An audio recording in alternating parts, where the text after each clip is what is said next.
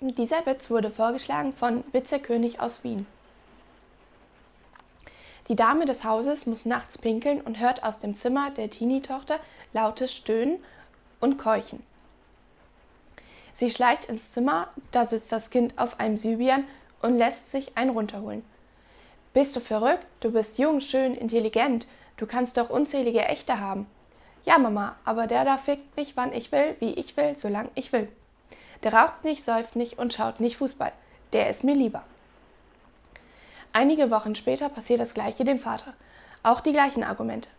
Nach einiger Zeit kommt die Mutter spät von einem Treffen heim und hört die bekannten Geräusche aus dem elterlichen Schlafzimmer.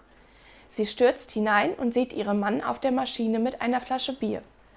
Wütend schreit sie: Du Idiot, statt dass du mich pimperst, machst du's mit diesem Ding? Darauf ruft er: Stör mich nicht, wenn ich mit meinem Schwiegersohn hier auf ein Bier zusammensitze.